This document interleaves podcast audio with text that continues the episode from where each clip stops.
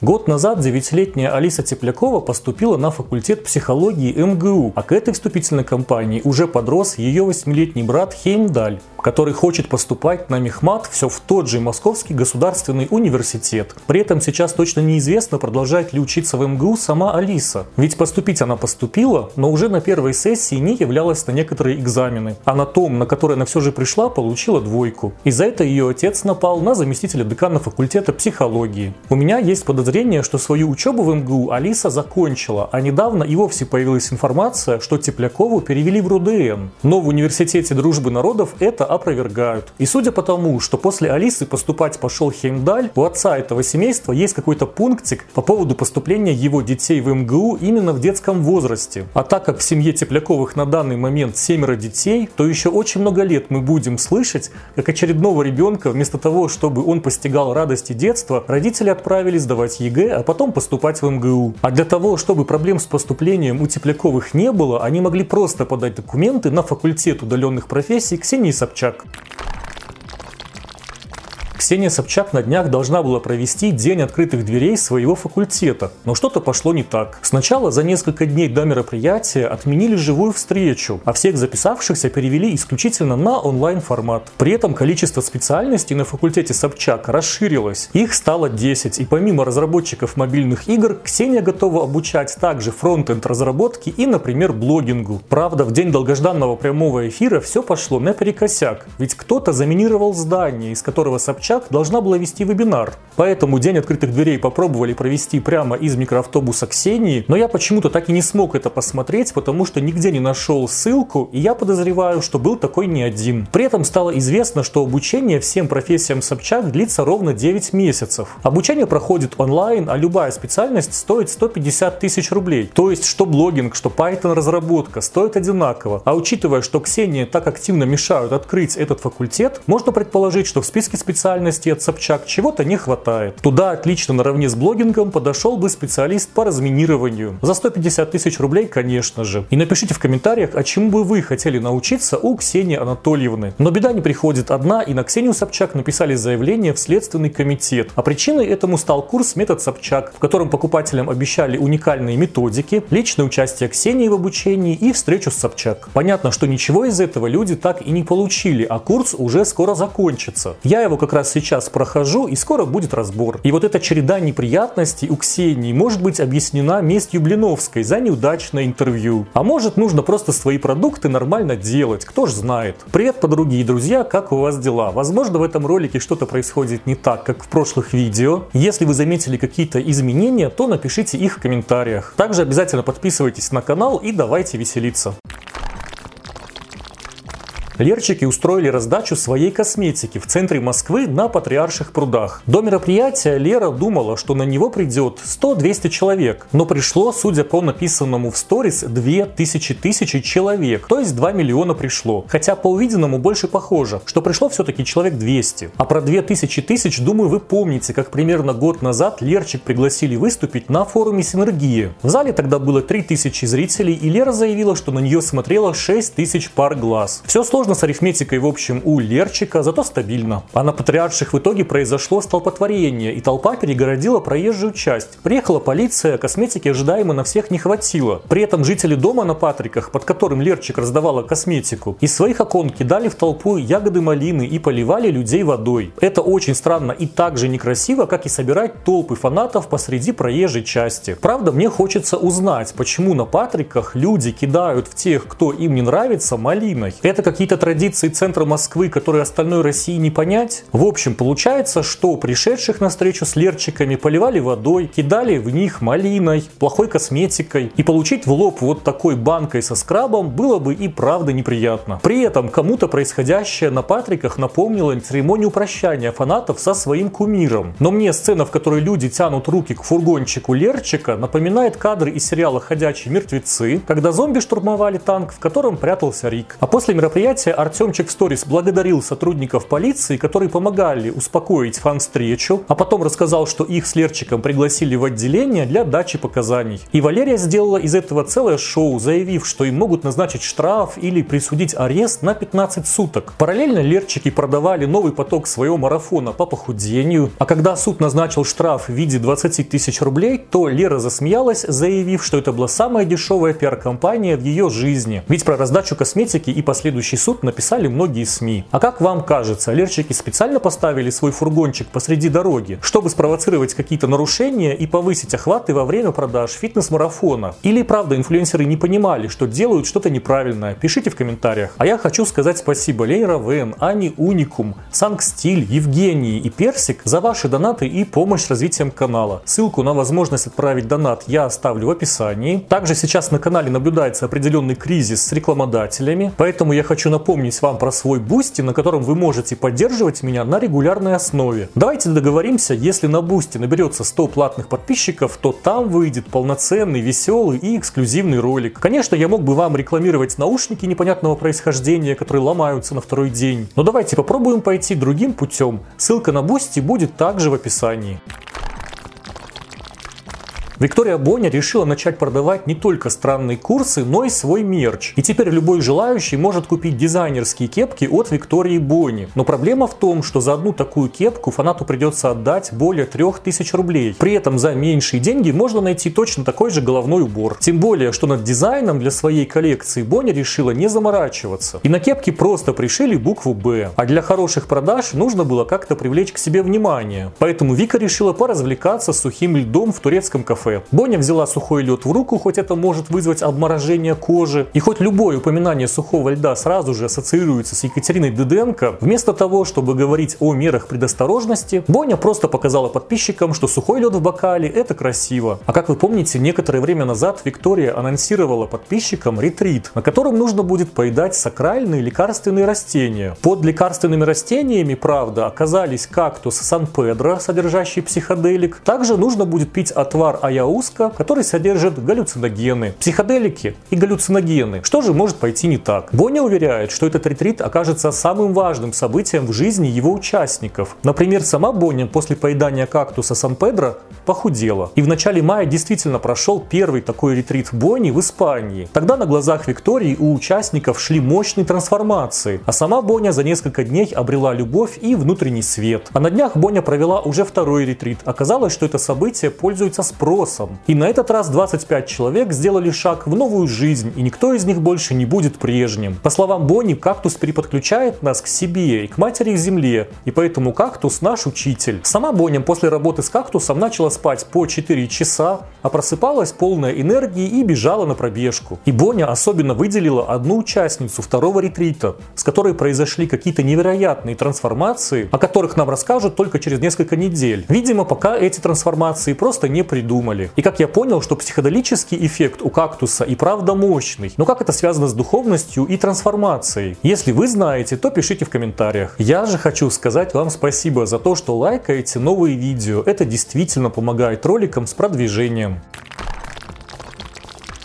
А у подруги Кати Дыденки, Ленки Извращенки, как-то тяжело проходит беременность. Сначала у плода подозревали генетическое отклонение, и Ленка была готова в любой момент делать аборт. Но в итоге подозрение на отклонение не подтвердилось, а так как после хороших новостей о беременности стали проседать охваты, Ленке пришлось еще как-нибудь напугать аудиторию. Так Лена заявила, что ее избили, и это произошло настолько внезапно, что будущей матери сбилось дыхание, и она не успела заснять происходящее на телефон. После этого Ленка рыдала полдня вместе с сыном. И вот пока Ленка рыдала, подписчики поддерживали и спрашивали, все ли хорошо с ней и с ее неродившимся ребенком. Но в итоге оказалось, что именно ребенок в животе Ленку и избил. Просто первое шевеление плода Ленка назвала избиением, от этого и рыдала. А ведь это еще блогерский ребенок не родился. Страшно представить, как его будут эксплуатировать ради охватов после появления на свет.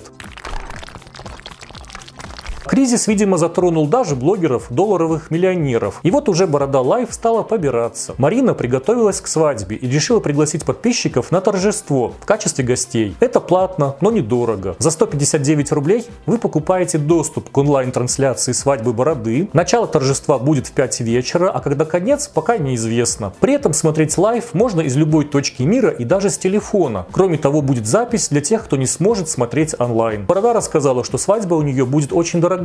И, например, хорошего организатора свадьбы она искала так же, как люди ищут оформителей карточек товара на Wildberries. То есть даже к свадьбе Марина продажу своего курса приплела. Подписчикам же идея купить онлайн-билет на свадьбу очень понравилась. Кто-то даже написал, что это оригинально и никто так раньше не делал. Делали. Например, Саша Зверева из группы DEMO, которая пела «Солнышко в руках», а сейчас живет в США и ест плаценту. 2 года назад Зверева продавала доступ к трансляции своей свадьбы за 500 рублей. И в итоге Саша устроила свадьбу с небольшим количеством живых гостей, а трансляцию смотрело около 400 человек. А учитывая, что часть купивших смотрели потом в записи, около 1 000 000 рублей с подписчиков Зверева собрала. Потом некоторые купившие, конечно, хотели вернуть деньги. Но как там от Зверевой что-то вернешь, если у нее то ли американское гражданство, то ли российское, то ли есть ИП, а то ли и нет. В общем, эта Зверева была трендсеттером платных онлайн-просмотров свадеб. Да и платные сторис Блиновская у нее тоже, можно сказать, скопировала. Остается надеяться, что купившие доступ к трансляции свадьбы Бороды не разочаруются увиденным и не потребуют деньги назад.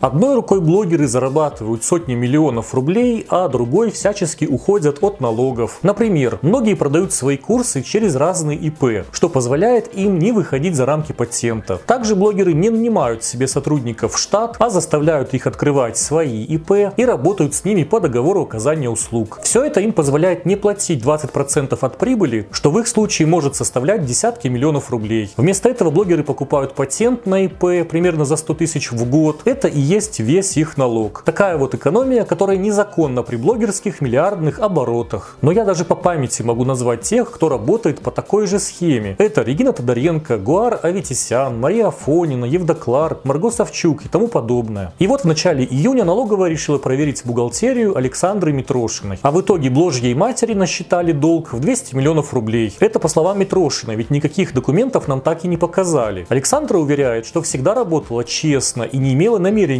обманывать государство. Просто дробила бизнес для ухода от налогов и все. Но Саша не отчаивается и старается найти плюсы даже в этой ситуации. Например, у нее появилась мотивация для высоких продаж своего очередного очень полезного марафона. При этом сначала Митрошина хотела выплатить свой долг, действовать в рамках закона и не пытаться избегать уплаты. И как истинная хозяйка своего слова забрала его назад. Ведь затем Александра стала искать хорошего юриста, чтобы заплатить штраф поменьше. А самые внимательные заметили, что 3 года назад Митрошина на своем сайте продавала мини-курс «Легальное блогерство», который был посвящен ведению бухгалтерии и юридическим вопросам блогеров. Тогда Митрошина писала, что уже 1,5 года работает с бухгалтером и юристом, и за это время ей сэкономили около 2 миллионов рублей. Но сегодня Александра уверяет, что тот курс она просто рекламировала и не имеет к нему вообще никакого отношения. То есть продавать курс на своем сайте и поместить свое лицо на обложку курса – это называется не иметь никакого отношения к проекту. И пока Митрошина разбирается с долгами, продюсеры ее инфопродуктов прячутся в других странах. Так, Нелли Армани резко уехала в Армению, а Валентин Миллер отправился в Дубай в незапланированную командировку. Сама же Митрошина с миллионными долгами продолжает вести красивую жизнь, летает по миру, отдыхает в отелях и, может, в результате окажется, что долгов-то у нее было 1 2 миллиона. А знаете ли вы какие-нибудь методы по уходу от налогов? Напишите в комментариях, но только анонимно.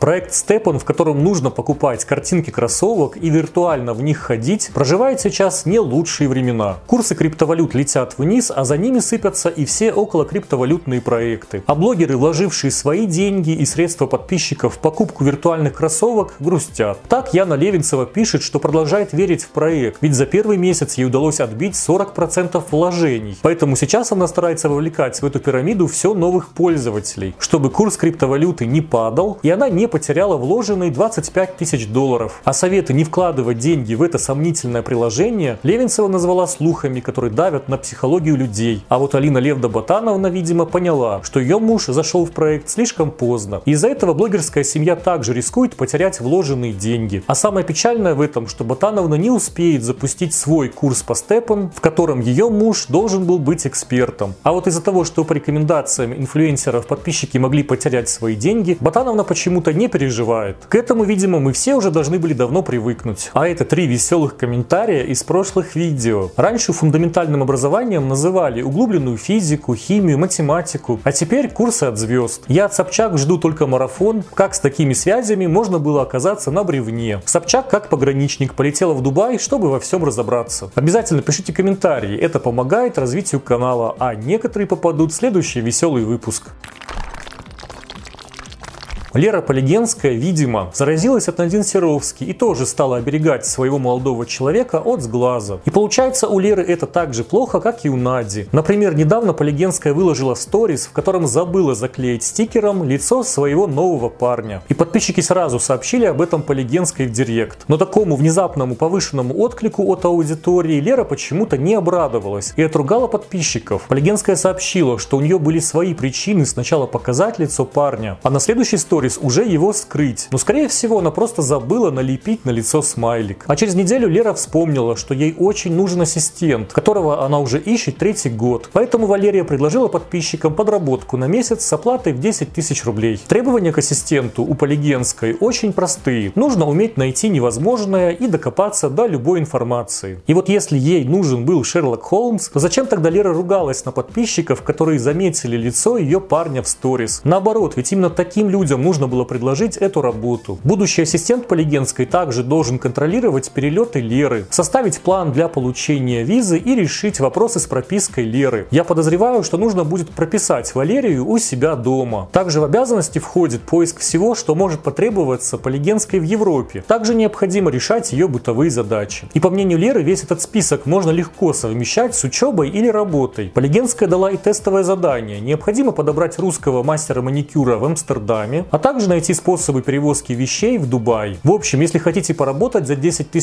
рублей, то смотрите, как много возможностей вокруг. Но подобными тестовыми заданиями отличается не только Полигенская. Так, Дмитрий Артемьев не захотел самостоятельно организовывать поездку в другую страну и решил нанять помощника. И в тестовом задании Дмитрия кандидаты должны предложить ему 5 вариантов отелей в Казахстане и 5 вариантов билетов. Также за 3 дня до поездки необходимо было красиво оформить данные в виде таблицы и прислать это все блогеру. Почему Дмитрий сам не может воспользоваться поисковиком и почему он не позаботился об организации поездки заранее, неизвестно. Но если даже Лера получила отклик на свою вакансию, то уверен, что и среди подписчиков Артемьева также найдутся желающие. И по традиции напишите в комментариях, у кого бы вы хотели поработать, у Леры или у Дмитрия. Ведь вселенная дает нам столько возможностей, а мы все ими не пользуемся.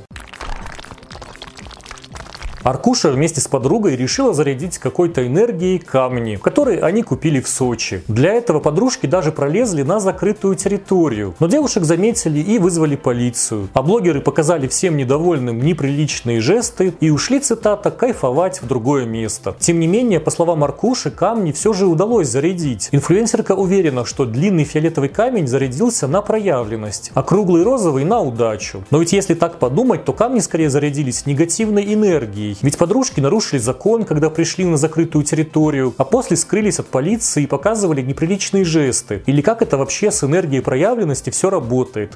Если вы разобрались, то объясните в комментариях. Лена Друма удачно опоздала на бал Бриджертонов. А сразу после того, как Лена наконец пришла, она заподозрила что-то неладное. Ведь кругом было много профессиональных камер. Также Друму сразу приметил режиссер голливудского фильма и поставил ее в кадр рядом с главным героем. Скажите, вы много знаете людей, которые шли по своим делам, а попали на съемки голливудского фильма? Поинтересовалась в сторис Лена. А мы действительно никого такого и не знаем, потому что случайных людей не ставят сниматься рядом со звездой. Так что если Лена купила себе участие в массовке сериала, то сразу бы об этом и сказала, зачем придумывать. А Ксения Бородина побывала на съемках турецкого сериала «Основание Осман». Там она познакомилась с любимым актером и поняла, что съемки это очень трудно. То есть годами работая на «Доме 2», Ксения так и не узнала, что съемки это трудно. Также Бородина смогла сфотографироваться с любимым актером, даже несмотря на запрет его жены. А какие сериалы вам нравятся? Расскажите в комментариях. Подписывайтесь на канал, посмотрите также вот эти видео. Всем пока!